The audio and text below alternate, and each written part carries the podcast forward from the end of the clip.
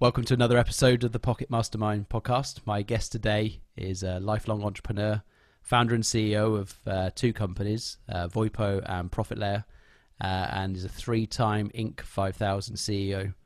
And just to put the cherry on top, a C suite, uh, former C suite member of HostGator. Uh, so I'm very pleased uh, that you've given up your time today. Timothy Dick, welcome to the Pocket Mastermind podcast. Thank you for having me. So I gave you a bit of a intro there, but give us a bit more. Um, HostGator is an interesting one. When when when did that all start? Yeah, so that, that started in uh, I joined HostGator in 2006, mm-hmm. um, and it was actually uh, a couple years old then. Um, you know, it had about I think nine employees, something like that, and uh, yeah, it was definitely a wild ride. Uh, you know, my uh, friend, uh, I was actually at that time, I think 19 or 20. Um, and my friend that had founded the company from his dorm room, he was three years older than me. We have the same birthday, just three years apart. Wow. So he was like 23 and he, I, I was doing some other things before. And he was like, Hey, uh, do you want to move? Uh, I was in upstate New York at the time. He's like, do you want to move down to Florida? I think uh, you know, this is going pretty well. Uh, you know, do you want to come down?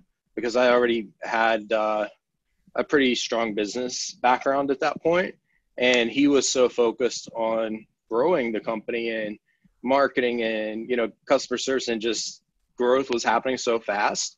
He uh, really needed someone to come in and figure out, okay, we've got to actually start doing like formal accounting be a company. Things, yeah, instead of just like like at the time, I remember one of the first days I was on. I'm like, so what what accounting software do you use now to track stuff? Because the company was doing, uh, you know, a couple million dollars a year then, and uh, growing very fast. And he's like, I just print everything and receipts and put them in this box and give them to the accountant at the end of the year. And he said, but this year they told me that I can't do that anymore. They're going to charge me like three hundred dollars an hour to go through it. Not surprised. you know, what could possibly but, wrong with that method? you know, but the thing is, like he he had a, an interesting point. You know, like I definitely don't recommend that, but uh, he was in a situation where he was just so hyper focused on growth, mm-hmm. and it was all kind of organic. You know, so he was uh, even though the company was making a few million a year, he was basically living like a very minimal lifestyle. I mean, he dropped out of college, so he had to move out of the dorm, you know, but he got a basic apartment, you know, and so he lost uh, his first act- office. yeah. Yeah. And he actually, uh, you know, he, his uh, parents, when he went to college, they had bought him like uh, a new truck and some things like that. And um, he didn't tell them, but he, he sold it and bought a cheap, cheap car to, you know, kind of fund some things. And uh, basically you know he when he started it you know it was the right choice you know for him because he was so hyper focused on it. And i'm like well how do you how do you keep up with you know everything? And he said as far as the accounting i don't know but all i know is that like the bank account balance just keeps going up and there's so much more money coming in than we're spending that i'm just not worried about it right now. And uh, he's like, you know, I just pay whatever the accountants tell me I'm supposed to pay for taxes, and you know, I I know there's plenty of money. And so obviously, as the business started to scale, you know, we had the, That was some of the things that I did. Whenever I went in, I hired. Uh, um, well, first we actually relocated because we were in South Florida. That's where he was. He was just born and raised there, and uh, we just a few months after I moved down there, um, we just realized that we needed to hire a lot more people and the cost of living was a lot higher in Florida. This was kind of before the housing crash in the US. Mm-hmm. And um, we looked at a couple other cities and decided to move to Houston, Texas, um, mainly because of the cost of living um, and just the availability of people to hire you know, for the technical uh, support type positions and things like that. And uh, as crazy as it was, we went from our, we had like a tiny little less than 1500 square foot office you know like there were even like in like the i guess you would say the executive office in it the, there was uh brent the founder me and one other person all like desks side by side you know and so we went from that tiny little office and um, went to Houston, bought a 35,000 square foot building. Jesus. You know, that had four floors, and we're like, okay, three floors have uh, are leased out, have tenants. We'll just take the fourth floor. That's still like 10 times the space we had. You know, well, it, it just seemed, I remember it was kind of like when we went there and we were looking at this, we're like, this is, you know, we'll never need this. And then, of course, the building was full within like a year. You know, it was just we had to start uh, not renewing the leases for the tenants. You know, because we just needed the space, and uh, so it was kind of it was a fun ride. You know, there was a lot of up, ups and downs, just like anything, but it was unique in that uh, you know we figured everything out along the way, and uh, we didn't have any.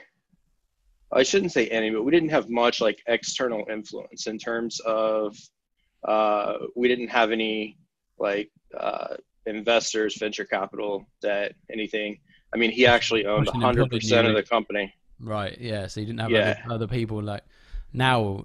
Most startups are being controlled by VC or something from the mm-hmm. from the get go. It's become. I think we'll probably go back into a. We'll go back the other way at some point. I feel like. Oh yeah, it's it's already shifted. Bursting, right? Yeah, I mean because like you know his whole thing was I mean, it was definitely not without uh, the availability of it. I mean, that one of the things that towards the um, latter part of my time, you know, I hired like the um, the first uh, you know bookkeeper and, and, accountant in the office, an HR person to handle the hiring, um, basically a lot of the key like operational positions, and started setting up the different uh, functions, uh, you know, for departments and all of that. And uh, you know I've got to give him a lot of credit because he was uh, he you know he was very um, focused on even as fast as we were growing because it was like just this crazy trajectory of I mean just I don't have have the numbers in front of me but it was something like 9 million 32 million 70 million 100 million like the annual revenue was just going up you know and so we were uh, you know, over 100 million pretty pretty quick within a few years. Um, and through that, because you, you, you're all young guys, right? With yeah, some with some experience, but how many people have got experience to run hundred million dollar revenue businesses at 2023, right?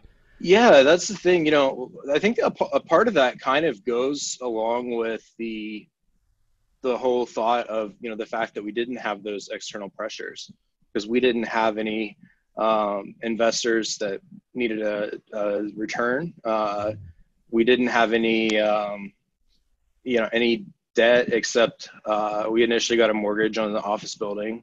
You know, so we were we didn't have any pressures, and uh, you know, the money money was not uh, the biggest motivator. You know, I mean, there was a lot of money just being made, but there was it was all kind of being invested back in the company in terms of like how can we use this to you know create a better company create a better product and a lot of that was investing in uh, people infrastructure uh, you know just improving the products and doing things that maybe you know spending a few hundred thousand dollars on uh, rolling out like something new you know short term it's not going to make a difference but long term it's setting us up for more mm-hmm. success so i think if we would have had those influences because i have exposure to that world i mean i'm actually a, an angel investor now so i'm kind of on the other side of that but you know when you have like a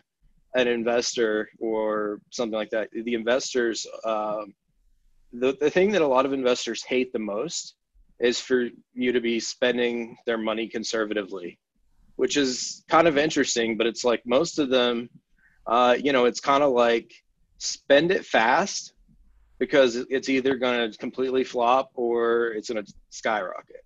Fail. You know, fast. don't just wait around. Yeah. and uh, you know we had a lot of competitors you know that did uh, you know things differently because they were focused on more short-term stuff. But i think that the fact that we didn't have those influences um, we just kind of relied a lot on uh, just taking a very common sense approach to everything and just looking at things from the perspective of what can we do to uh, you know make our service better keep our customers happy uh, you know the reputation and you know it's it's something that uh, it, it obviously becomes more challenging you know as we grew into the hundreds of employees but um, you know it, it worked out. And what actually happened there um, was that uh, you know i was in the latter part mainly dealing with like strategic stuff and m&a and because uh, we that was one thing we had had non-stop investors and stuff wanting to buy because they're like you can see the pro- profit margins are so good you're growing so fast and we also it was a really good time for web hosting as an industry too and uh so because you know, i guess around that. that. time was like broadband was really kicking in at that point right because mm-hmm. up until that point there was a mixture of dial up and broadband and and the experience was, had been average at best in most cases and then the mid 2000s yeah. it started to really take hold and become a better experience for everyone and i know, yeah. over the top like um, youtube and stuff coming along gave mm-hmm. another use for the for the internet really yeah it, i mean it was definitely a uh, a time that you know we were kind of coming off of the dot com bubble. Mm-hmm. You know, mm-hmm. so a lot of stuff had crashed, but there was still a lot of new stuff. But you know, at that point, uh, you know, the iPhone hadn't even been released yeah. yet. You know, 3G and 4G, we didn't have either of those at the time. You know, it was just uh, those were new, fairly new things. Um, and that's that's actually kind of a good uh, segue into what happened next, and that uh, you know at HostGator, I mean, everything was amazing, but you know, it was not my baby. Mm. Uh, you know, I, um, you know, I definitely contributed a lot to it. You know, in terms of, uh, you know, the time and you know, effort and everything, but I didn't start it. You know, so it was mm-hmm. kind of like, um, and don't get me wrong, I I made a lot of money from it. You know, but whenever, uh, you know, it. Uh, it's not what at the end of the day. Not, that's not what it's all about, is it? It's the. You. It wasn't your yeah. game, right? So yeah. So what happened is uh, the founder Brent had actually said, "Just can you just go start another company?" and I'm like, "What?" He's like, "I'm not trying to like kick you out. You know, I'm not trying to say I don't want you involved." He's like, "I actually do really want you to stay involved, but." Um, I have all my eggs in one basket. And especially with reinvesting in the company, mm-hmm. he said, "So why don't you go find find something that you want to start that will be your baby, and I will basically give you a blank check in funding. I just want a minority stake in it." Uh-huh. And uh, so one of the things, you know, with that is that uh, you know we looked at like as I, I was a little reluctant at first, but we looked at you know some of those trends and changes, and we knew that web hosting, one of the greatest things about web hosting, uh, you know, is the fact that it's a subscription-based business. Mm-hmm. You know, so and it's also somewhat of a utility because if you don't have web hosting, your website is not going to be online, so you have to have to keep using it. So we thought it also has the yeah difficult. It's, it's it's got that switcher challenge in it because no one really wants to switch from there. Once you're on a home, yeah, no one wants to go. Yeah, it's kind of a hassle. Over, yeah. Yeah, and you know, so we looked at like, okay, not everyone needs a website though, so you know, what do we want to get into? And then that led into a voice over IP phone service because, uh, you know, I thought, well, you know, I love subscription revenue and know that business model very well, and because it is a fairly low margin business, but you know, with volume, you know, it can actually be very profitable. So um, that's the business that I started, VoIPO. Uh, you know, so I actually still own Voipo today. Um, I bought out his minority shares, but so I own own it fully. But it's uh, 14 year old uh, voice RP phone company. Um, basically, we have uh, actually the majority of our customers are residential. You know, mm. like uh, replace their landline. Um, you know, and and it's kind of one of those things that it was such a new thing at the time. But you know, I thought I love subscription revenue, and this is going to broaden the appeal. You know, because not only are there way more people that need phone service for you know their home or business, mm-hmm. but we also had a customer base at HostGator, you know, that we could market to. You know, and that yeah. that was a, a nice push, you know, because yeah, so for a while, you know, we did some things like uh, you know, on the HostGator side, we did uh, you know, some bundles like if you bought like the highest end hosting package, you got like a free toll free number and voicemail and things like that. So it was a separate company, but uh, you know, we we worked together a lot, and so I was still semi involved with HostGator, and as VoIPO was a very big project uh, because we were building out a phone network all over the country, and uh, so we spent uh, a million, a million and a half before we even started selling service you know just building out the infrastructure a bit different know, to the other to the other experience of right. bootstrapping from scratch right? And then suddenly you've got this a big investment. That must be quite a mindset shift yeah it, that, the human fear comes in even you know at that level. Yeah quite a lot of money. Mm-hmm.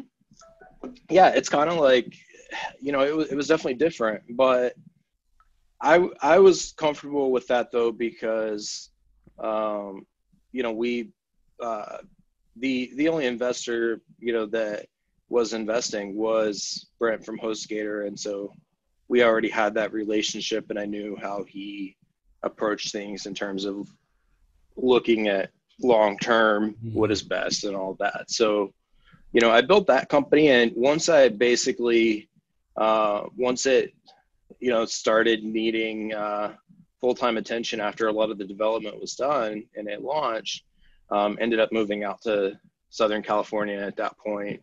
Um, houston i just it just wasn't for me.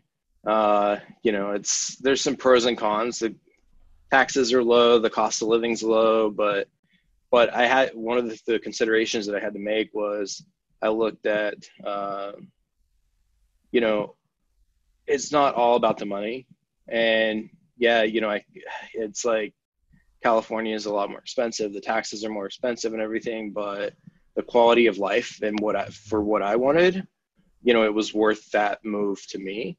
Um, so I've been out here for, I guess, like 10 years or so. And, uh, you didn't fancy yes. going back up north to the cold winters then?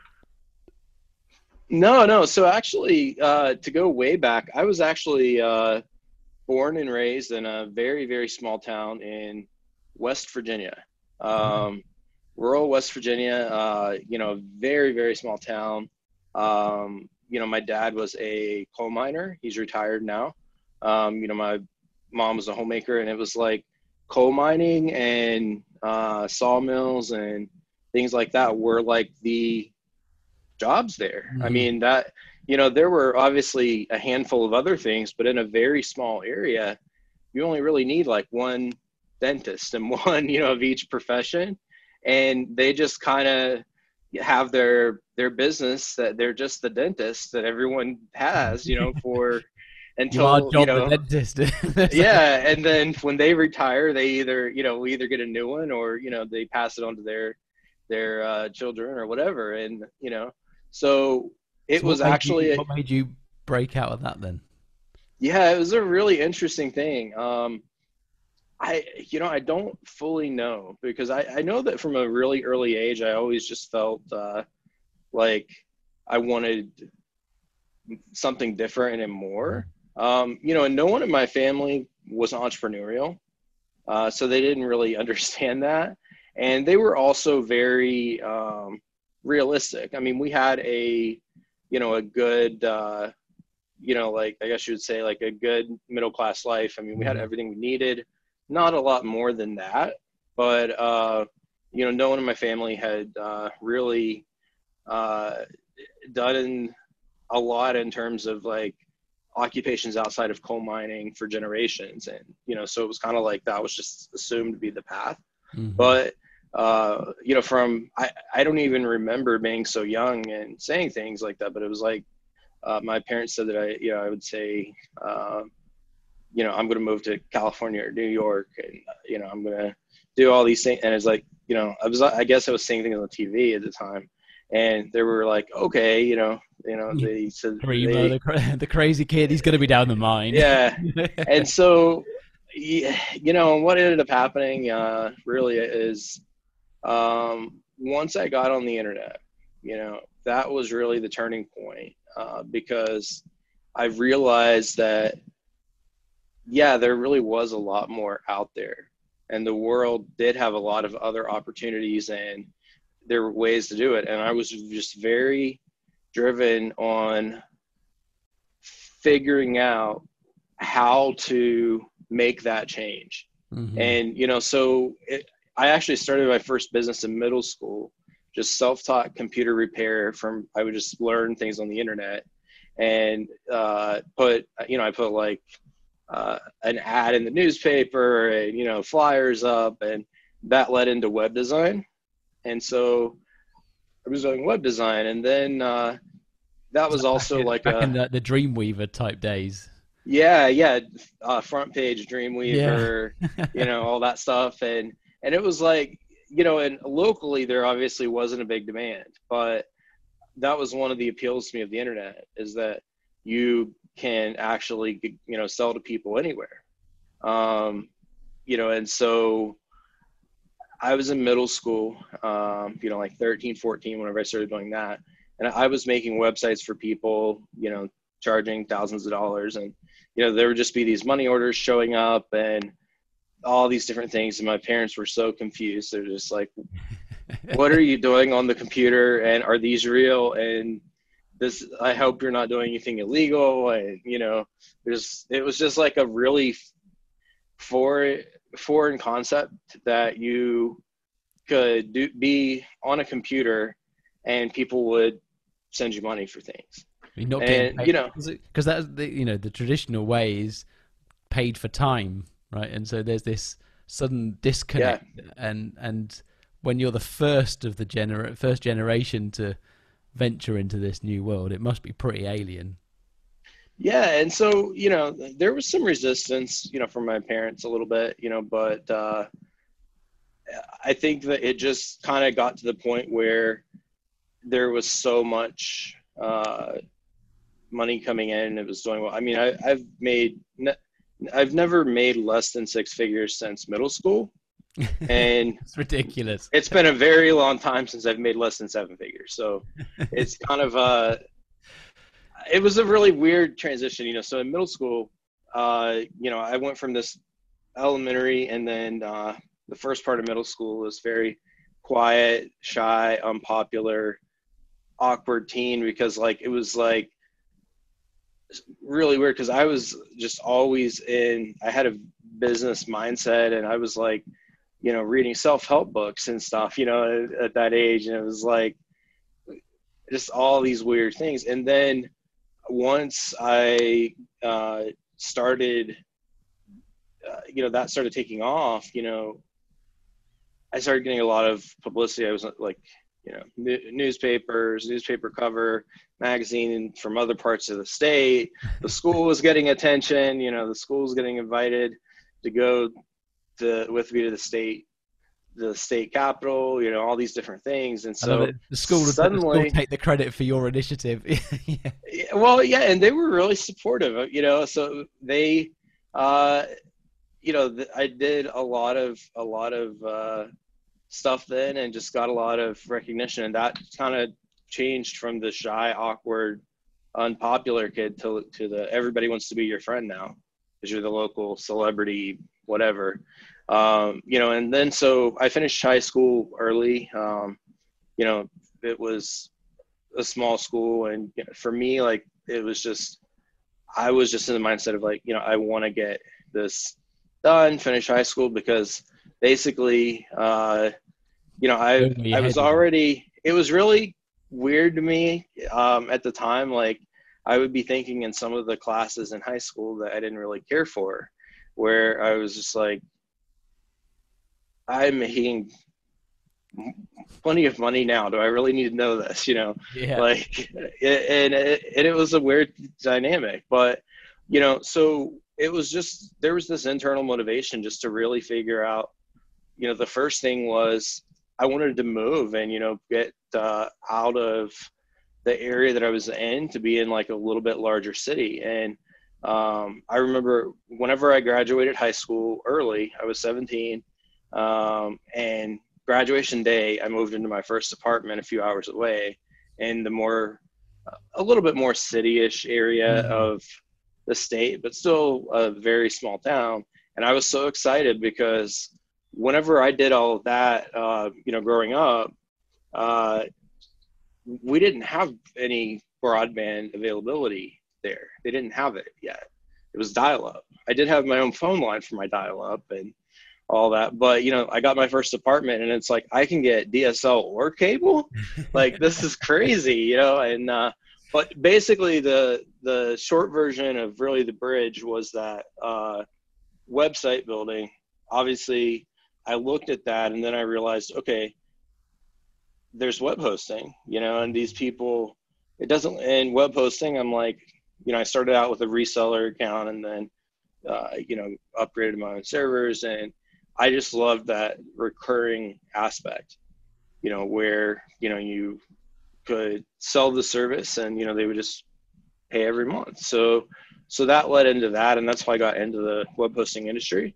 And when I moved to upstate New York, I had uh, just started um, I basically merged my company at the time into a little bit larger one and um, became the uh, VP of operations for uh, another web hosting company that was a few years older in upstate New York, and then moved on from there a few years later to HostGator, and now you know that brings us through all the you know the HostGator days and.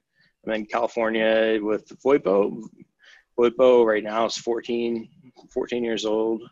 Um, you know, and we're we're uh, we're not massive, you know, but we we have about 100,000 customers. So, you know, it's a pretty decent base Mhm. all over the U.S. and Canada. Um, and uh, we're really uh, it's kind of a slow and steady business. Uh, so, for a How few that- years. how- yeah, how have you seen that market evolve over those last 14 years? Um, I think the cost has went way down. Mhm. you know, and what we're able to charge for it. Um, you know, and a lot of people do have the misconception that, well, don't people just use cell phones now?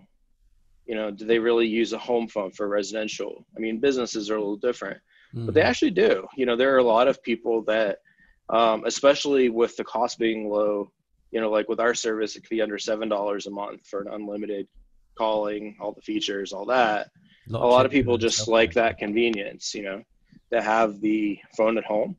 And so the costs went down, um, and the availability of like broadband internet, you know, that's went up. So uh, it's been fairly stable. Um, what we're looking to do with it now, uh, for a few years, it was kind of on autopilot, uh, you know, for a couple years ago, because it was, you know, just kind of slow and steady growth and telecom, you know, is something that there there are a lot of uh, regulations and things, and when you change things, and you have to be super careful not to break things, and and it's this whole uh, Do you have different rules Oh. across the di- across the different states as well? Because I know that in lots of industries, like the 50 states seem to all operate in completely different rules, legal, to, Yeah. you know, for finance and various other things. So Yeah, for, well, for us, like one of the big things that even now is still something that comes up from time to time is uh, certain states say that voice over IP service is a telephone service. So it's regulated based on the laws for telecommunications. And then some states say, no, it's a data service that uses the internet. So it's those, it's not regulated as telecom. And in a way that seems good but then that also means that there are certain things like like 911 access for emergencies mm-hmm. we have to provide that service you know to be able to connect uh, when people dial 911 to pass their address through mm-hmm. but in the areas that we are not a telecom we have to pay private companies to connect us to that because we don't get the benefit of being able to use the public infrastructure for that you know so but at the same time if they were certain states if they were to reclassify it then we would have to pay and collect from our customers a lot more taxes. Right. So there's this balancing act. And we're really looking at it now as like you know i think the costs are going to continue to go down. Um, but there's so much new stuff that that can be done.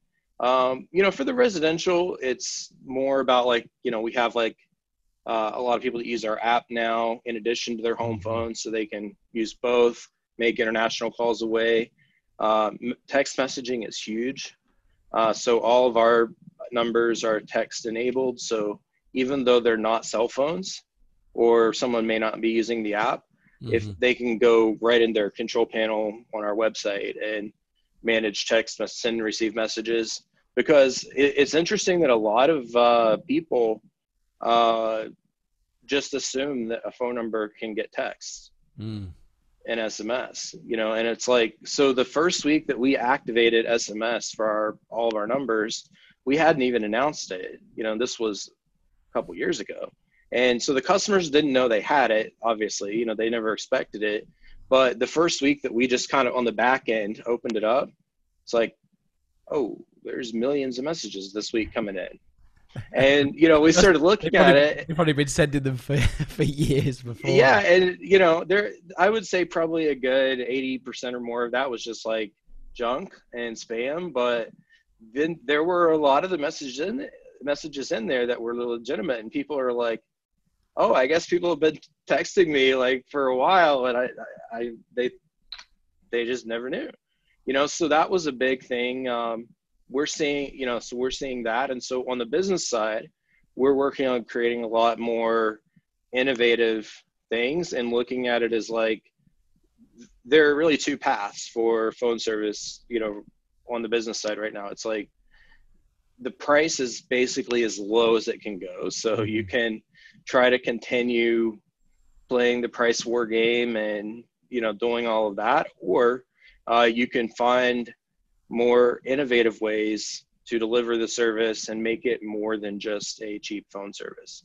so i look at that as like we are in a way um, especially now more of a software and cloud and saas company mm-hmm. uh, that is also based on telecom, but we're not strictly telecom because what makes us stand out is the software features and functionality that we've built you know and so we're working on a few things that uh, obviously like uh, business phone systems cloud uh, pbx type stuff which with the pandemic right now that's been a huge thing mm-hmm. because mm-hmm. companies are able that maybe they even resisted uh, moving away from like a older system in their office and now they're like we need to be able to send a phone to each employee at home and have them be able to have an extension and transfer calls and everything even though they're in different locations mm-hmm.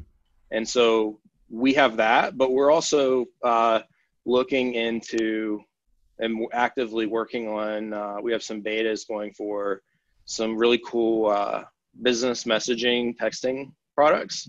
So you're probably familiar with like live chat on a mm-hmm. website, you know, and like your team can log into, you know, a panel and reply to the chats and messages yeah. and all that. We're doing the same thing really for SMS uh, and texting. So instead of having to even go to your site, if a customer can just text you, you know, and it comes in, we reply, we could send pic- pictures and videos and for say like even like say someone is like uh, a plumber or something like that they can get those text messages on their business number and they could say can you take a picture of that and send that to me so i have a better idea to give you a quote mm-hmm. you know and then little things like that that uh, because there are a lot of businesses that you know they try to do things with texting now but it's either the automated bulk stuff yeah or it's they're trying to use a cell phone and we've we've talked to some companies like there there was a restaurant once that they're like we have six cell phones and we just like are passing them around texting you know and it's like well wouldn't it be easier just having it all in one? Just have a system yeah that yeah. people, so we're so we're doing that.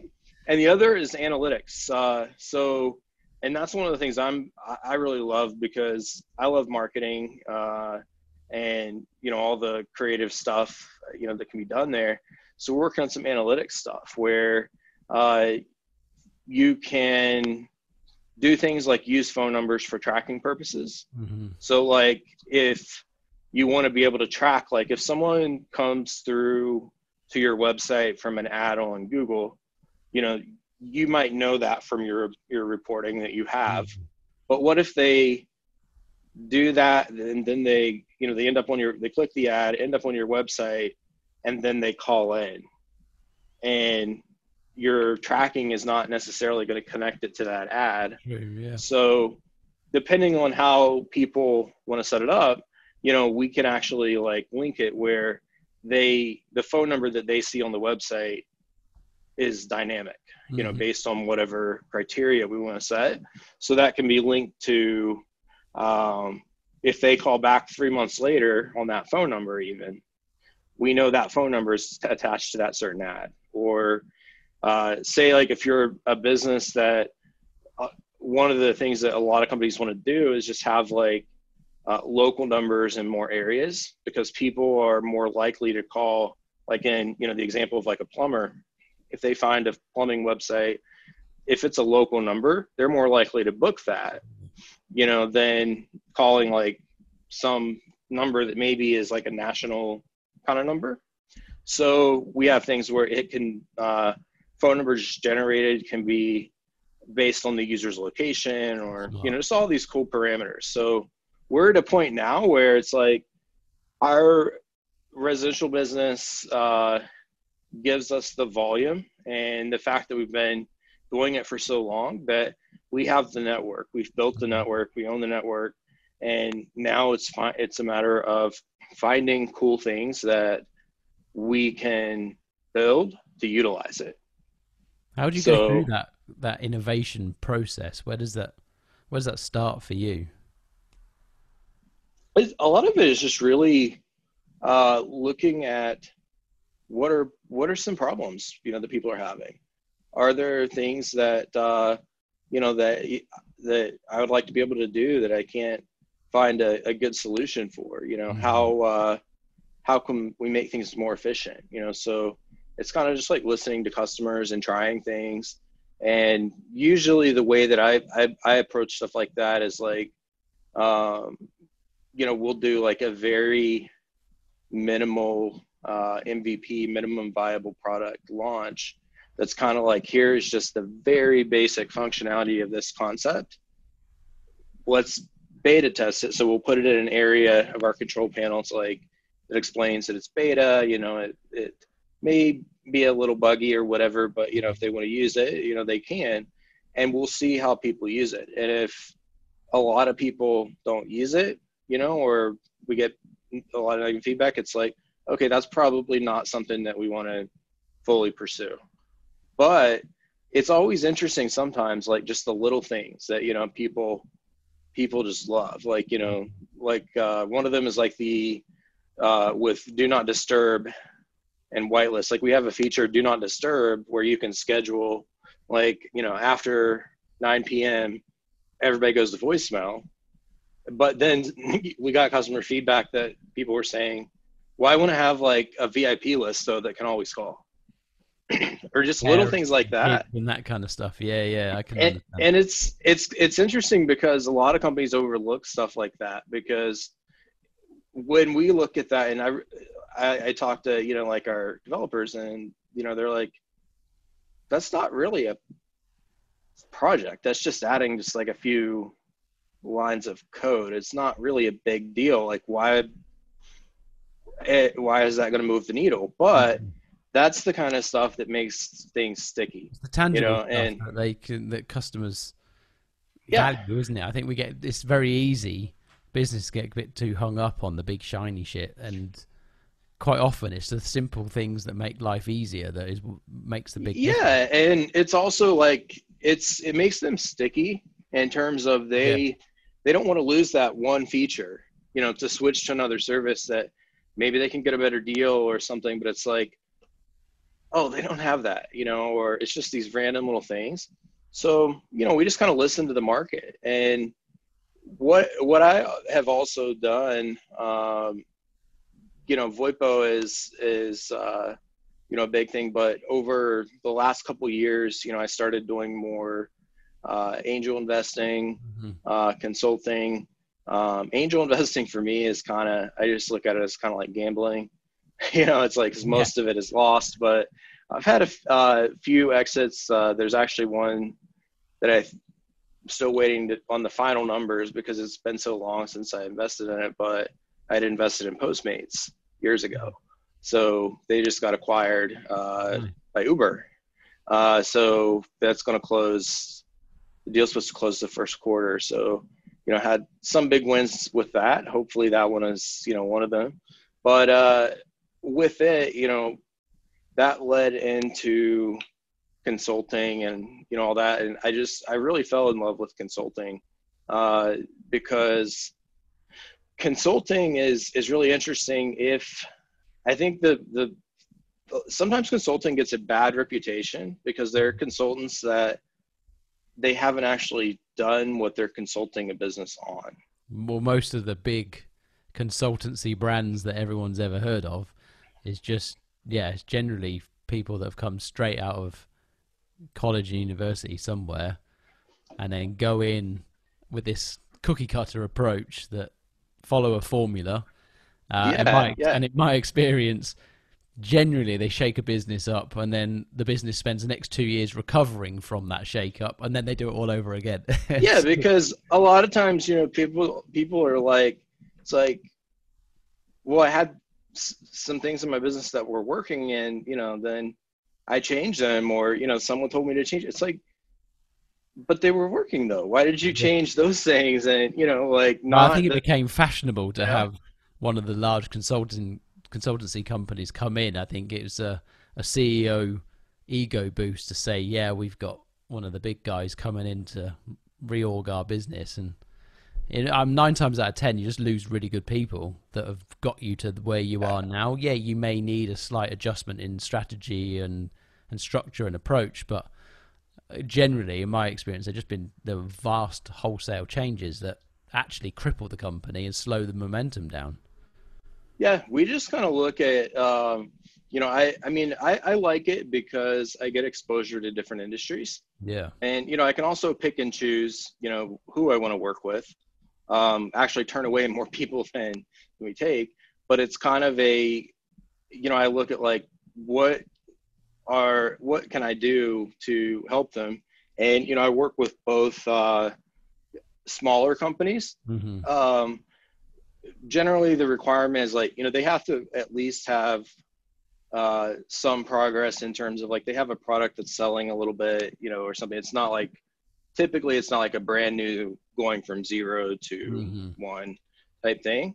But then on the other and i and I, I love that because i like working with entrepreneurs and small companies and like, sometimes that's a combination of consulting and investing or consulting and you know connections. And so it's you know like retainer based but a lot of it ends up turning into uh, equity incentives and things like that where i'll take a stake in the company and because it, it's really interesting that over time like you know connections and things become really valuable. So it's like there may be one you know thing that i can go into the to a company and it's like you know i know this other person that has a company that's kind of similar but not a hmm competitor.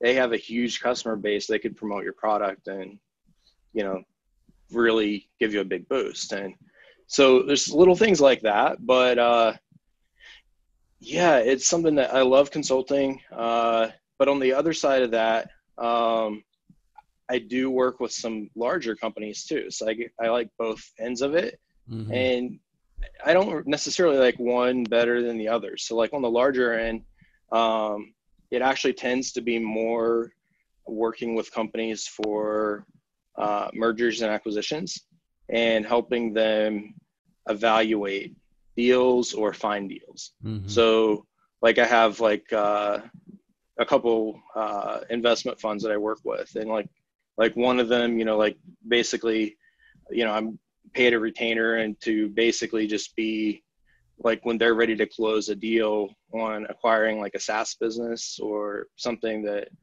you know in that industry, it's like they've kind of done 99% of all their due diligence. They're ready to go, but they're like, hey, can you come in and just kind of give a fresh set of eyes, look through this? What what are we missing? Mm-hmm. You know, do you feel like all the numbers are, you know, what's off about this? Is everything good? And you know, so those are those are kind of fun too, or being able to find, you know, match companies and funds up. Like one fund, it's like it's pretty interesting. They're just like, we want to spend two billion dollars over the next few years buying companies in the five to ten million dollar range, and they're like, so, you know, if you help us find deals, you know, we'll just pay you, you know, like a placement fee, you know, of like five or ten percent, and of all the companies you can find that meet our criteria for us to buy, you know, and they they have like their formulas and criteria, and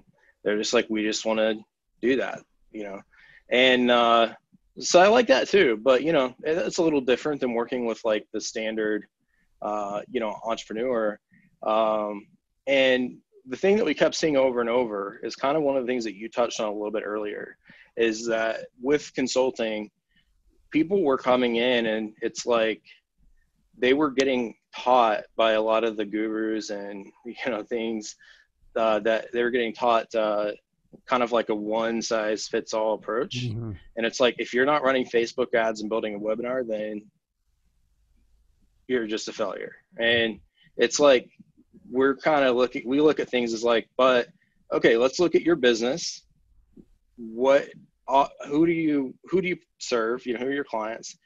What assets and resources do you have within the business? What are your natural talents and skill sets? Like if someone is not good on video and they're super uncomfortable about it, then that's probably not the yeah. best thing to do. exactly. You know, but if they're really good at, uh, maybe there's someone that you know they're just a very extroverted person and they have like a personality, so it's like getting them out networking in front of other people or things like that mm-hmm. can work better you know it's not always uh, a one size fits all you know it's all custom. And we ended up actually building a digital agency arm within the consulting firm because we kept running into situations where people would get get like kind of a strategy from us but when they needed to scale they they were running into a lot of agencies that were just not managing things well so we uh, we built one internally that you know we run ads on uh, Facebook, Google, YouTube, uh, the programmatic networks. So kind of like a lot of people think there's like Facebook and Google and just a handful of ad networks. There's actually thousands of ad networks mm-hmm. out there, you know, and so we can do like I have a lot of fun with like the machine learning and behavioral and and uh, you know like profiling and basically saying okay run ads to all the people that meet this criteria like they uh, you know go to this gym three times a week. They buy these brands. They have these habits you know and this spending level you know all these different things. And it's anonymized data but we we put all that stuff together. And the big difference though is we we do have some customers that are you know we'll have some clients with like a budget of a few thousand a month for their advertising. Mm-hmm. um, and again the, the big criteria there is like they have to have a proven sales process. Like, you know, they have to have something. We can optimize it. We can scale it. You know, I have a team that uh, eh, we don't outsource it or anything. You know, they're in in house, and uh, you know they've you know are able to scale things and usually cut people spending a lot, you know, and so we manage hundreds of thousands of dollars a month in ad spend, you know, on these networks and generally get people really good results. Um, but we don't necessarily look at it as everyone needs to run ads, mm-hmm. you know, mm-hmm. because there are a lot of people that just that do come to us and say, I, I, I want to scale, I want to grow. Can I, you know, can I just run ads? And it's like, let's look at the big picture though, you know, because we could take your money and get paid and run the ads and you aren't going to get the results that you want because we're telling you that if you look at the bottleneck, like if you break down, like, you know, I, I have this much traffic and, you know, that I'm getting from the ads, which are turning into leads or whatever. And then when they get on a sales call, what's the close rate? Yeah. And they're, they're like, well, the close rate's 7%. And we're like, so here's the thing, like if we ramp up marketing, we can get you more leads, maybe even a little bit better quality leads. But if you're still just going to be closing 7% of those, that's a very big waste of money. And it might actually put you in a worse position. You know, so thing, when, you, if you've got a bad conversion rate, all of those people that have found you for the first time they haven't closed because they probably had a shit experience during that sales process. When they see the next ad, they're going to think, "Well, I'm not going back to there. They didn't have a clue what they were doing." Yeah, you know, and it's like, th- then there are some others that it's just kind of like, you know, like depending on their following, like say like they're like they have a huge. uh It's funny that there's so many. Everybody wants to be an influencer.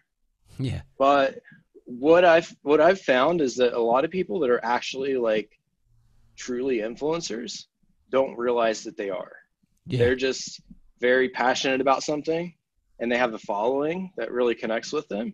And so sometimes it's like they're like, and you know, I I need to figure out how to make money though. So I have like a huge following and it's you know how do i monetize? And mm-hmm. you know one of the the simplest things with a lot of people were like well what have you tried? Like have you tried making a you know offering something to your audience? Like no I, I mean i don't have a way to do that.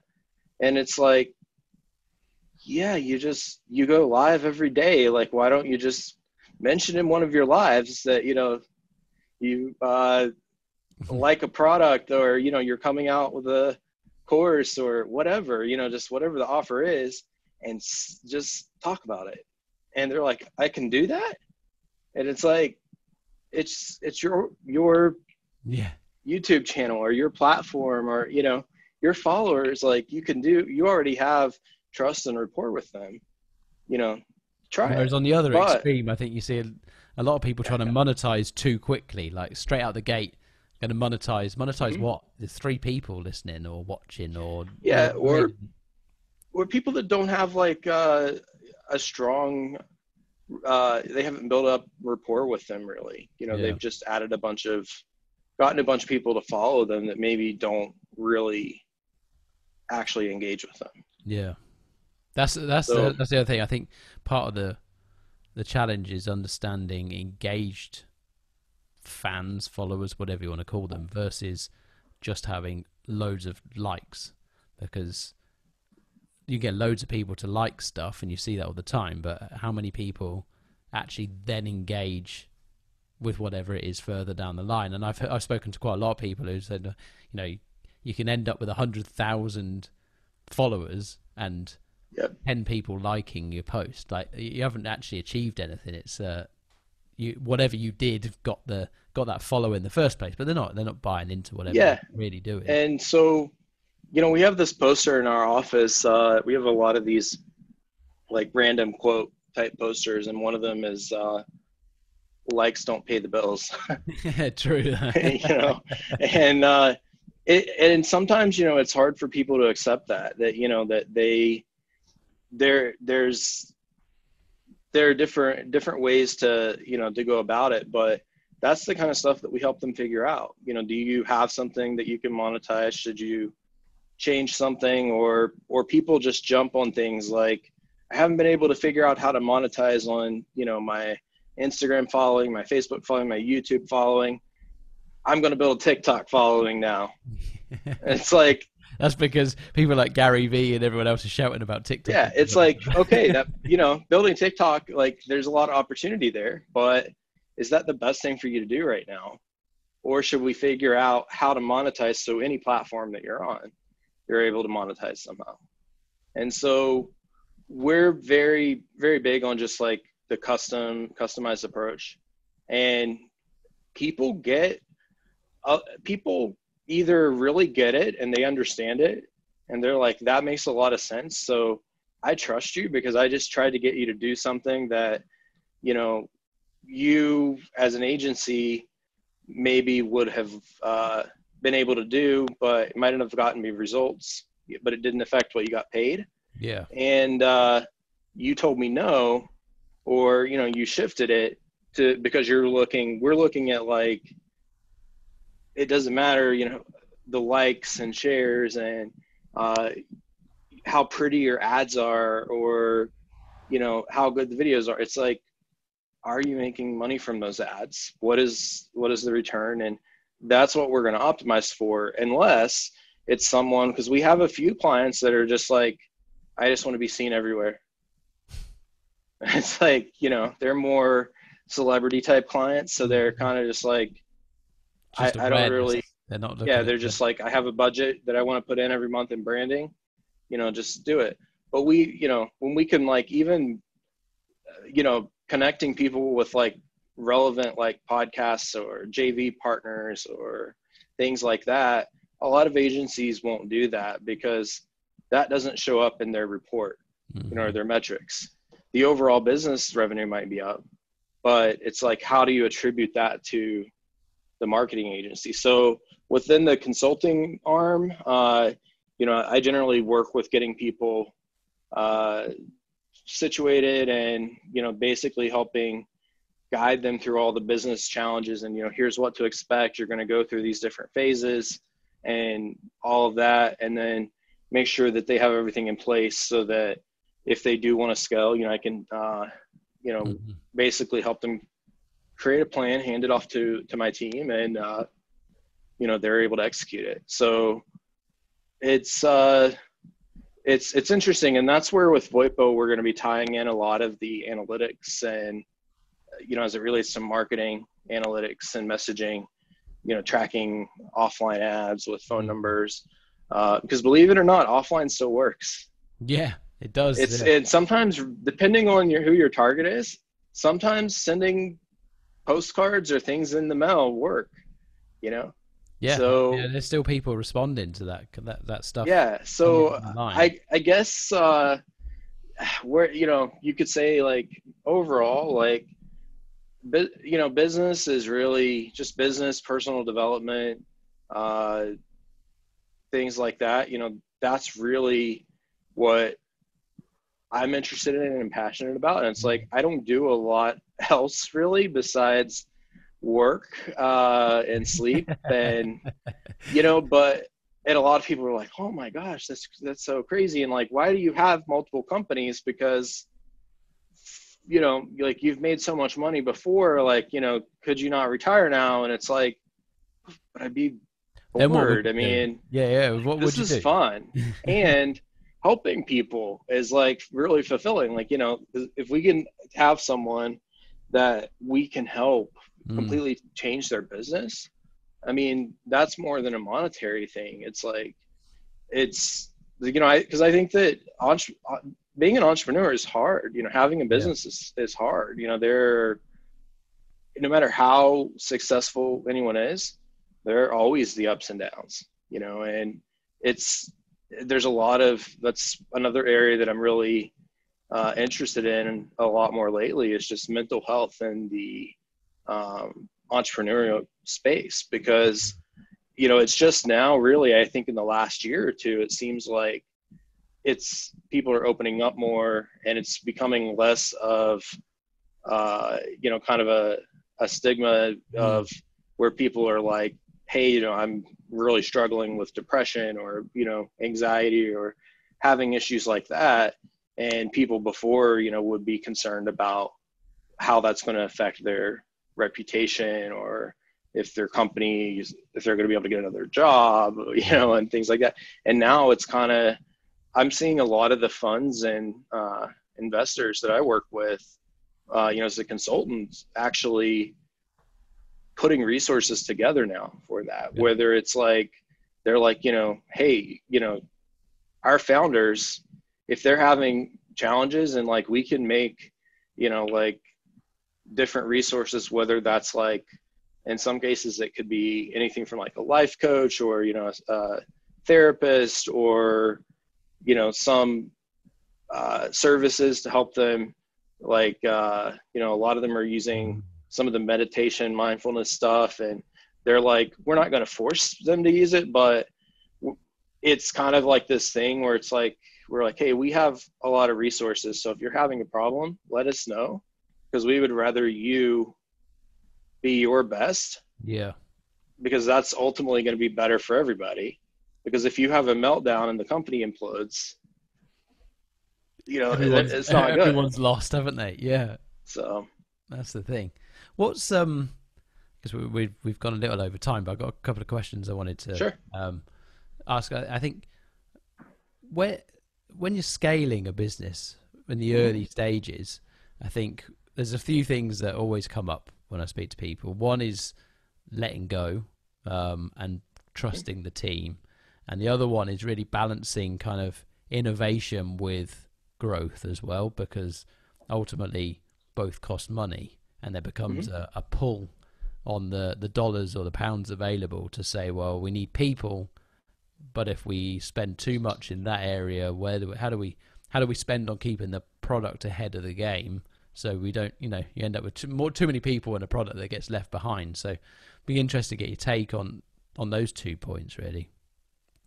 Yeah, so so I think you know for for the second one, you know, in terms of balancing it, um, you know, it depends on the situation, you know, and what resources you have. But for most companies, I'm going to say that uh, you really want to prioritize the product and uh, focusing on maintaining, you know, really high service levels. You know, getting the product uh, to a point where you maybe you're not as actively like updating it or adding things or constantly changing it but you don't want to neglect it. You know you want to get it to a point where it is rock solid it's good and that's the point where you know you start exploring. Um, and then when you do start exploring uh, like like i mentioned earlier with like beta tests and stuff just do very small minimum viable type uh, offers you know, one of the uh, powerful uh, things that uh, a friend of mine, uh, Joel Erway, he he's a marketing guy. Uh, he specializes in webinars. One of the things that he he kind of coined this thing called a power offer, uh, where it's just like you maybe it's like on your business's social page or anything, or if you just have a new idea for something, mm-hmm. you can just say, you know, hey, what if if I were to offer XYZ, you know, and it would price would be in this range, it would do this, do that. Um, what do you think? You know, is that something that you guys would be interested in? And you'll get a lot of feedback, you know, and it's kind of like if the feedback's not enough or it's not good, then bin it. Ask, yeah, yeah, drop that one and ask another question. And you keep reformulating that. And that'll kind of lead you, you know, to where to go. But I think the key is uh, if you have limited resources, you know, that kind of helps you rein in like the drastic uh, building of stuff that you know may or may not work. Mm-hmm. But you mm-hmm. always want to make sure that your your main thing is uh, rock solid because that's your reputation. You know, but once you take those micro steps to validate things, you can usually build those out uh, slowly like that and then just start like a beta for that you know add features over time and a lot of times you can do that incrementally so like maybe it's something it's like you're you offer it at a lower price than you would when you fully launch it as you build it you know, and you're because you kind of get it to self fund, Mm-hmm. you know, or you could add, uh, you, you could do things like once you're fully sure that you're doing it, just say, hey, you know, if you want to be one of like get like the founder's special for this thing, you know, we'll give you this price. Uh, you know, if you pay for a year of it, you know, we'll we'll give you access to it now and like a full year whenever it fully launches. But you get them. A lot of people are willing to pay, you know, up front. But uh, the worst thing would be to just think as a company like we have this idea that we're just going to go build and we're going to spend a lot of money have a lot of people deal, dealing with it uh, you know maybe hire people and then realize that no one wants it Happens. and there's also a big difference in people saying yes they do Yes, want it exactly. and people actually being willing to spend even if it's a very small token amount of money like it's like you know if they are like uh, well i wouldn't no i wouldn't pay five dollars for that data it's like okay so wanting it and Yeah. wanting Dummy- to buy it are different Dummy things. dummy offers are quite good, aren't they? So you can uh, make it look like you can buy it, and then you click buy, and it goes, "Oh, sorry, that we've had an experience an error," and you can count how many people actually would have purchased versus saying you would, because, like you say, the classic um, consumer, uh, you know, the, those kind of panels that you go to, the insight panels, and you go, "What would you?" Sat in a room being fed free food and drink, they all say yes, and then and when it comes to handing Yeah. over cash, they don't It- bother. And I would actually add on to that. You know, like that. That's a good good concept. You know, with you said, even if it's just like a test and then it just doesn't process it. You know, to see how many responses you get. But um, depending on this, if you if you're like, if you do something like that in the beginning, you know, definitely collect like some emails and or Yeah. whatever, and then I would say that probably sooner than most people think, you could turn that into something where you are collecting some money for like a pre-launch special or something because I mean, we've had we've had stuff with just from our internal customer base on the residential side where we've sent out an email like, "Hey, do you want to you know, add a year of this new thing we're working on. It's about 90% there or whatever. And we've had like six figure responses from that, nice. you know, just from like sending an email in like a few Yeah. days. So even if it's not done, if people trust your company already, so they your customers are likely they already have a relationship with you there so they're likely open to buying more from you if Mhm. it's uh, something that meets their needs And what about the uh, letting go? How do you hiring the hiring a good team and where Ah. yeah, where the hell do you start? Because it's I think it's the strategy of who you hire and when is probably the most important part. I think we're very quick to rush and hire loads of people and and sometimes I've seen a lot of businesses overhire very quickly and then suddenly Yeah. start cutting back again because the the cash flow's gone in the wrong direction. yeah i mean i think that you one of the things in the beginning is like you uh, you definitely want to hire slow um, but also i think some people rush into like hiring like superstars for everything you know for different departments. And it's like they may And, not be and ready for someone because you're a startup. yeah because someone that you know has like you know a massive amount of experience and and uh, their skill set's a lot higher you know i mean they're they're going to want to be paid more. But i think that and one of the things gambling on you as well, right? Because you're yeah yeah and one of the things is like if you can find people that are maybe uh you know more like entry level but they have a good work ethic a good personality. They want to learn. They're eager.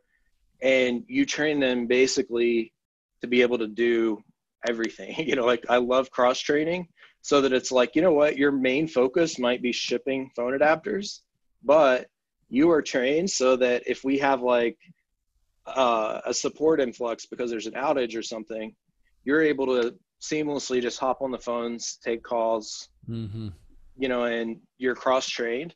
And I think within that, you know, you, I, I personally have always liked to try to find people that can be groomed within the company, you know, that then go on to whenever it is time to build a full team in a department or something, you know, that person, you know, can do it because, yeah, I mean, bringing in outside people, sometimes that can be a good thing, mm-hmm. but it's also a risk. And I think that that's one of those things that in the early stages, it can really throw things off because, like, if you're larger and you bring in someone that is like a superstar that wants to change a lot of things, you can typically absorb that, you know, and yeah. even from just like a cultural standpoint.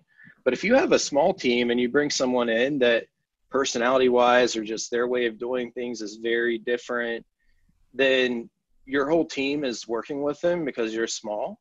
Yeah. And so there's a risk there. As far as letting go, um, that's always a work in progress, you know, and uh, so for me, I, I think uh, you know it's there's it's trust but verify, you know, and like I generally assume the best, you know, and I trust that people are doing their best, and uh, I'll you know I occasionally verify it though, you know, and mm-hmm. I'm very open both on like uh, public forums and things, and also with our employees that if a customer has gone through the normal channels to get something resolved or whatever, and they have a legitimate problem and it can't be fixed, then tell them that they can email the owner mm-hmm. and I will respond to them. And sometimes my response might actually just end up being redirecting them back to a manager that they've already talked to or something. But there there's just something about that that you know they're just like if they're having like a legit a legitimate issue and they email me then i can identify that really quick and fix it and be mm-hmm. like hey you know what? That's not our policy. I don't know why you're being told that. I'm going to take care of that.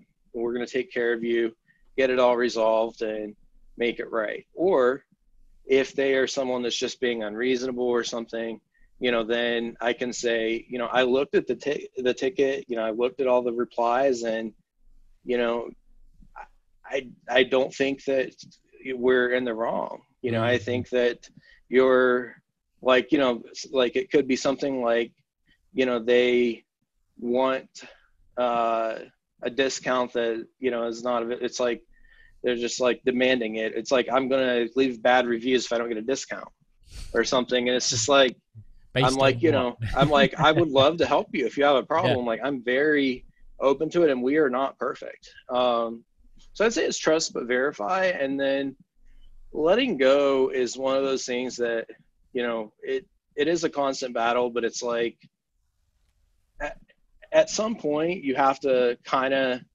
realize that you can't take things personally. Um, that has always been a struggle even if i see like negative reviews mm-hmm. because we have some you know and it's like we had we had a very crazy fluke situation last the end of last year where we had a big outage. And so we have a ton of negative reviews from the end of last year because um, we had an outage. But you know i i know um, that ultimately our you know most of our customers are very happy. And so whenever I see like a negative review and there there some people even get very personal with attacking like you know just personal attacks and it's kind of like you just have to just kind of go with it. And you know i always just say that the same way with like the business itself there is going to have highs and lows. You know like you just kind of have to keep your emotions kind of balanced and neutral. Doesn't mean that you don't celebrate wins or you don't uh, you know like uh, have times where you you feel uh, negatively about something but you just have to remember that the best thing that you can do is to keep things moving forward you know and keep running your business and nothing's ever going to be perfect, but the alternative is if you're trying to control everything and do everything yourself, then you're going to end up giving a bad experience eventually because you you're you're yeah. going to just run out of capacity or burn out or yeah. your team never has the ability to to do it. And i've i've you know always found you know with people it's uh you know if you set the expectations right but you know give people the freedom to uh be open you know and come to you. So it's like not only customers can can do that but it's the same with employees. Like you know it's like uh you know there's an open door policy with me for that. And so i think that that helps too because sometimes employees are afraid to complain about something but yeah, definitely. to an extent it's like you know to an extent it can actually be looked at as a good thing because it's like you know what? They they're not just saying like well oh well this is just a stupid job so you know, whatever, you know, they're actually bringing it up. They, they and so it's shit. like, yeah, exactly. Yeah. I'm like, you know, they actually care. And so it's like, I try to, you know, accommodate that. And, mm. and we're, we're, we have a unique setup in that we, um, you know, we have an office here and, you know, I have a couple people from each of my businesses here, but most of our employees work from home. So that was really good for us already with the pandemic but like customer support, you know, and those mm-hmm. departments mm-hmm. are at home. Uh, so we have people all over the country, you know, like mostly in lower cost of living states, mm-hmm. you know, Texas and Florida and Nevada. Um, we have some in the Philippines. Um, and a difference there compared to a lot of companies that may have employees in other countries too is that our uh, employees that are in the Philippines work directly for us. We've hired them and interviewed them the same process really that we use for the Americans. So they're fully part of our team. Mm-hmm. It's not just like a random call center. Outsourced to, yeah. You know, and so it it really for employees, you know, now it's it's going to be a trend. You know, there's obviously some companies are with the pandemic, they're reevaluating like when it is fine to reopen offices, do we really need to now? Yeah. Exactly. And we've already been doing that for 10 years. So that's a big perk for employees. And we, so we have very low turnover, you know, with employees. And, uh, you know, a lot of our employees, some of them have been with us for more than 10 years. Um, and it's, we have customers that have been with us for 12 years. Hmm. So I love the fact that, you know, there are customers that have been with us that long and just think about how much has changed yeah.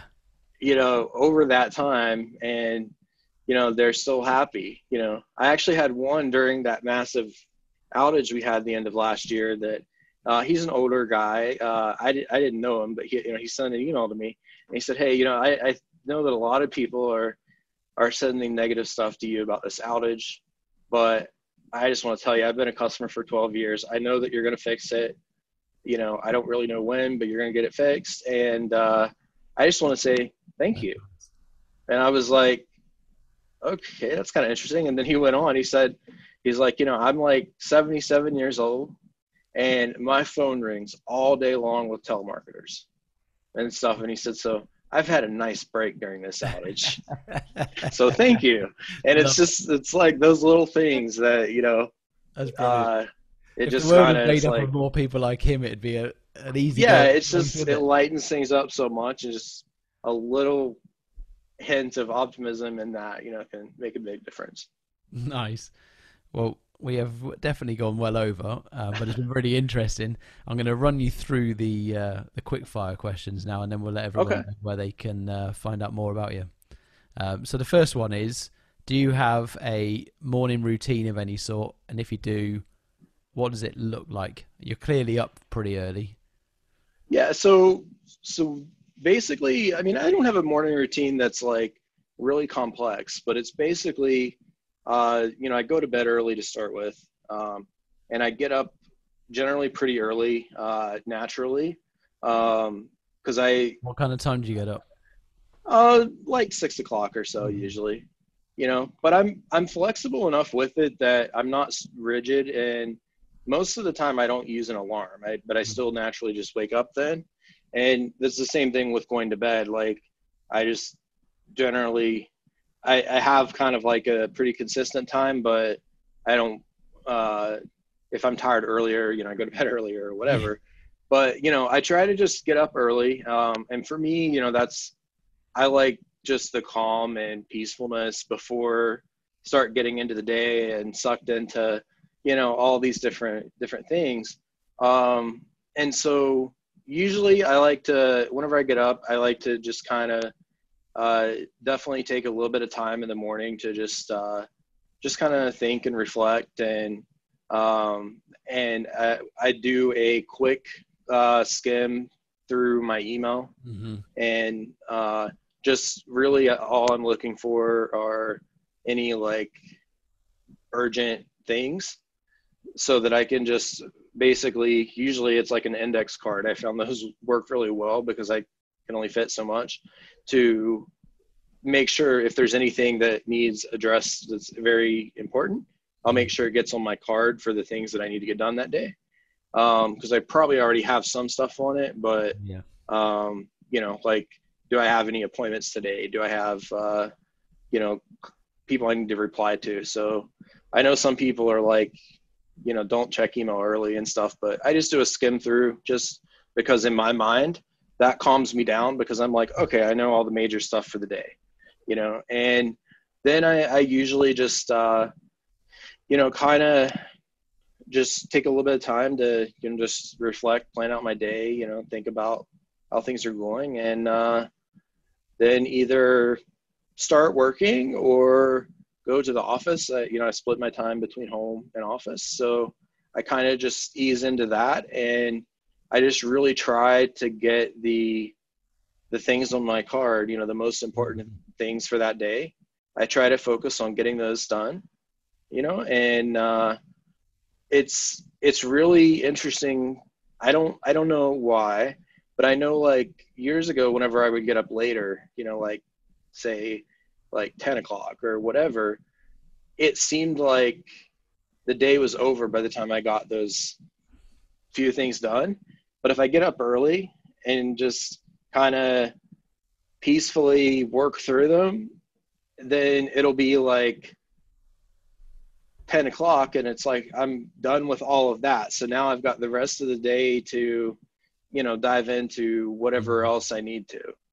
You so, definitely feel like you get more day if you get up earlier. Yeah, there's just something about it, you know, and uh, um, yeah, you know, but but I so I don't I don't have a major, you know, it's not anything complex. It's just uh, getting up early and just basically taking the things that would be worrying me, like is there like something that is urgent in my mm-hmm. email waiting or something, and just looking at them, you know, to plan it out. Nice. Uh, three books you'd recommend and why? Um, okay, so I would say there's obviously a lot, but I would say one that uh, you know I like is uh, a friend uh, wrote Nathan Latka, uh, "How to Be a Capitalist Without Any Capital," um, and it's uh, yeah, it's capitalistbook.com, I think, uh, and it is like one way that I think the Wall Street Journal or some big uh, publication described it as like the younger Tim Ferriss. Nice. And he he does a lot of like startup investing and you know stuff like that. So it's he's got a lot of interesting takes on how to leverage and you know he's he's young but he's he's got a lot of passive income and how to build that and he just has a lot of unique ideas. Um, and really motivated good guy. So, uh, How to Be a Capitalist Without Any Capital, Nathan Latka. Um, another one uh, is, um, you know, I'm, I'm just looking, I've got so many. I, I would say uh, definitely a classic, you know, is uh, I'm big on a lot of mindset stuff, you know, so uh, Secrets of the Millionaire Mind, Harv Eker. Mm-hmm. Uh, you know, that's kind of a classic, but it's you know, it's a really, really good with like mindset and money and you know all that. And he's actually a client, so that's kind of cool. Nice. Uh, you know, we get solid scores now. And then uh, I would say another one that that I really like and I refer back to a lot is uh, the uh, what is it 177 habits of men- mentally tough. I'll have to find the exact title, but um, yeah, 177 mental toughness secrets, and uh, that is by Steve Siebold. And the reason I like it is that you know there's 177 just very short uh, things. So it's one of those books that you can kind of just like flip anywhere in the book, mm-hmm. and there's like something tangible to a lesson reminder, something to learn from. And so I, I would say that one and in general any any like personal development stoicism uh business in general yeah nice uh three people to follow or listen to um so i would say nathan again for sure he has a really good podcast nathan latka uh l-a-t-k-a he has a podcast magazine all that interviews saas founders and really grills them on their numbers he actually sounds super aggressive and hostile on his podcast, but he's actually a really nice guy. It's just he's all about numbers. Nice. So Nathan Latka would be one. Um, I would say also uh, Jay Abraham. Yep. Is another. Um, and you know, I, I guess I, I, don't know. I might be a little biased again because Jay's a Jay is a client. We do his digital marketing, but the thing I like about Jay is that he has a lot of books out, uh, you know, that maybe are some of them are a little bit older, mm-hmm. but he teaches principles that are kind of timeless. And I find that a lot of new guru type stuff is very, it's a tactic, and then once everybody starts doing it, it stops working. Yeah. Whereas Jay's all about fundamental stuff, and he's also very big on leveraging the resources around you and figuring out i think especially now in the uh, with the economy being impacted with the uh, pandemic you know that's a big thing you know it's figuring out that there are other ways to leverage things to grow without mm-hmm. money you know. Um and uh i would say third one third one is that's a little tougher, but I'm gonna go with uh,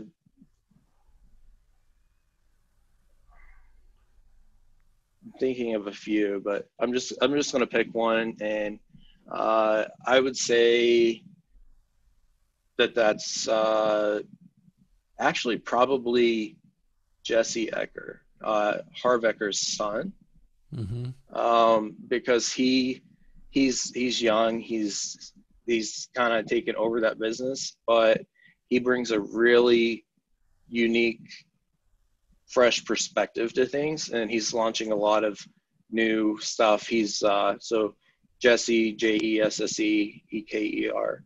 Um, I would recommend following him. He's always got tons of videos, uh, lots of cool stuff coming out, and he's just kind of one of those people that when you he's very personable you know and very good uh, on camera. So he's very easy to listen to and uh, you know get uh, tactical stuff from.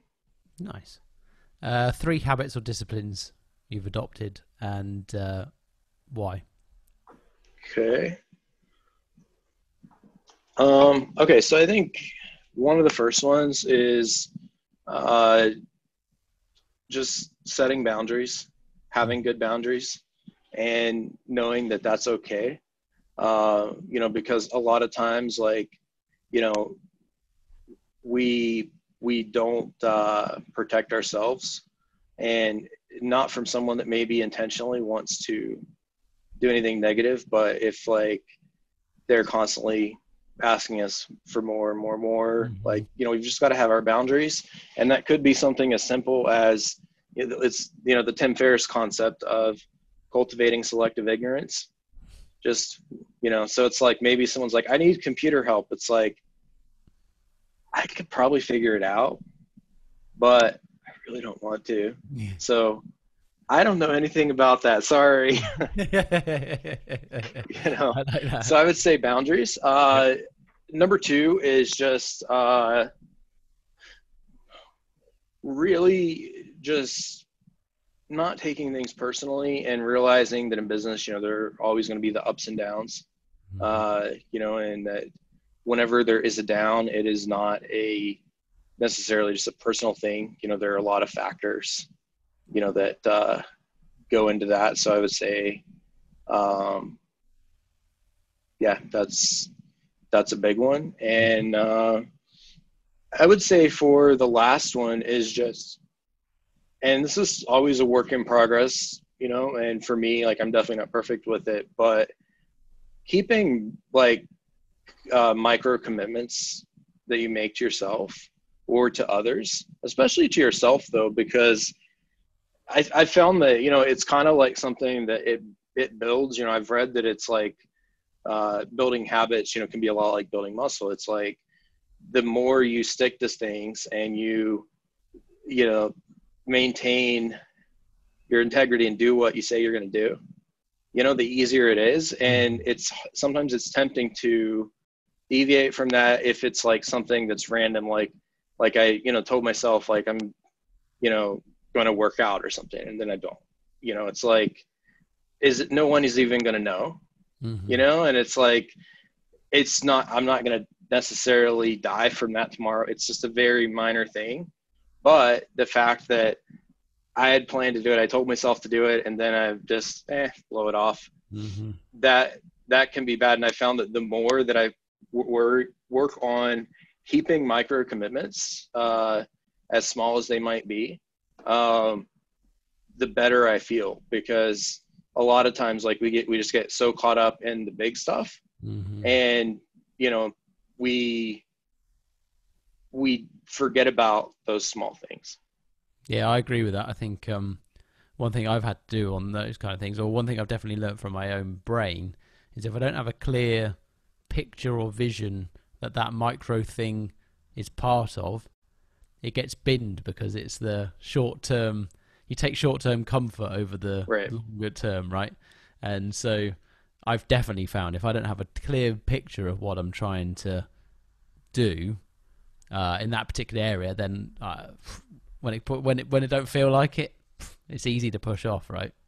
Yeah, it's really easy, but you know, it's something that if it's like planned out and it's part of uh, you getting to where you want to be, then uh, you know just get it if done. The motivation is if strong enough, you, you do anything. That's for sure. Um, three tool systems, apps, services, whatever uh, that you can't live without. I can't live without. Um, so I use Slack a lot. Um, you know, we use that for multiple companies, you know, and being with a remote team, you know, it's mm-hmm. it's a, a big thing.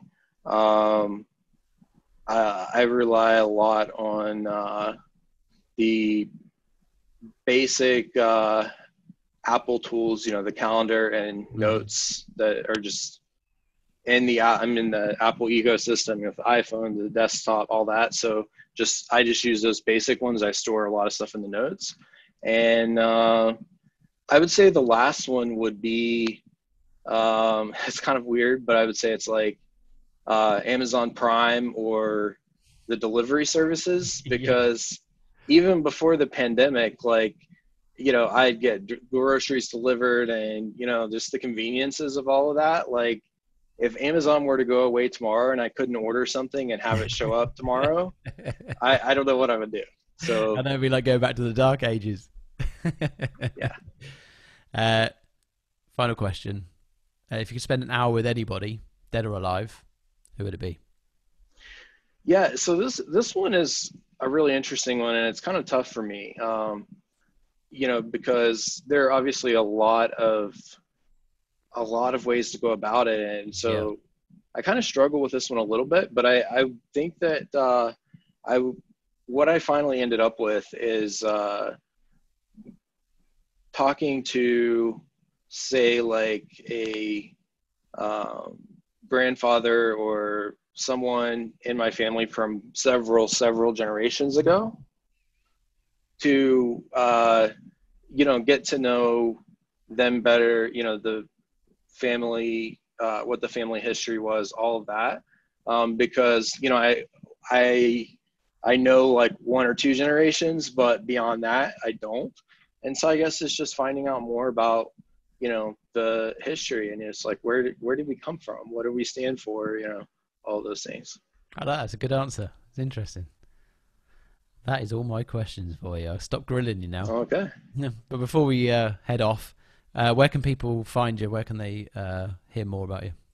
Yeah, sure. So uh, they can find me at uh, timothydick.com uh, or on any social platforms, uh, LinkedIn, Facebook, any of the common ones. just search for Timothy Dick or uh, they can find uh, my uh, companies at profitlayer.com and voipo, V-O-I-P-O.com.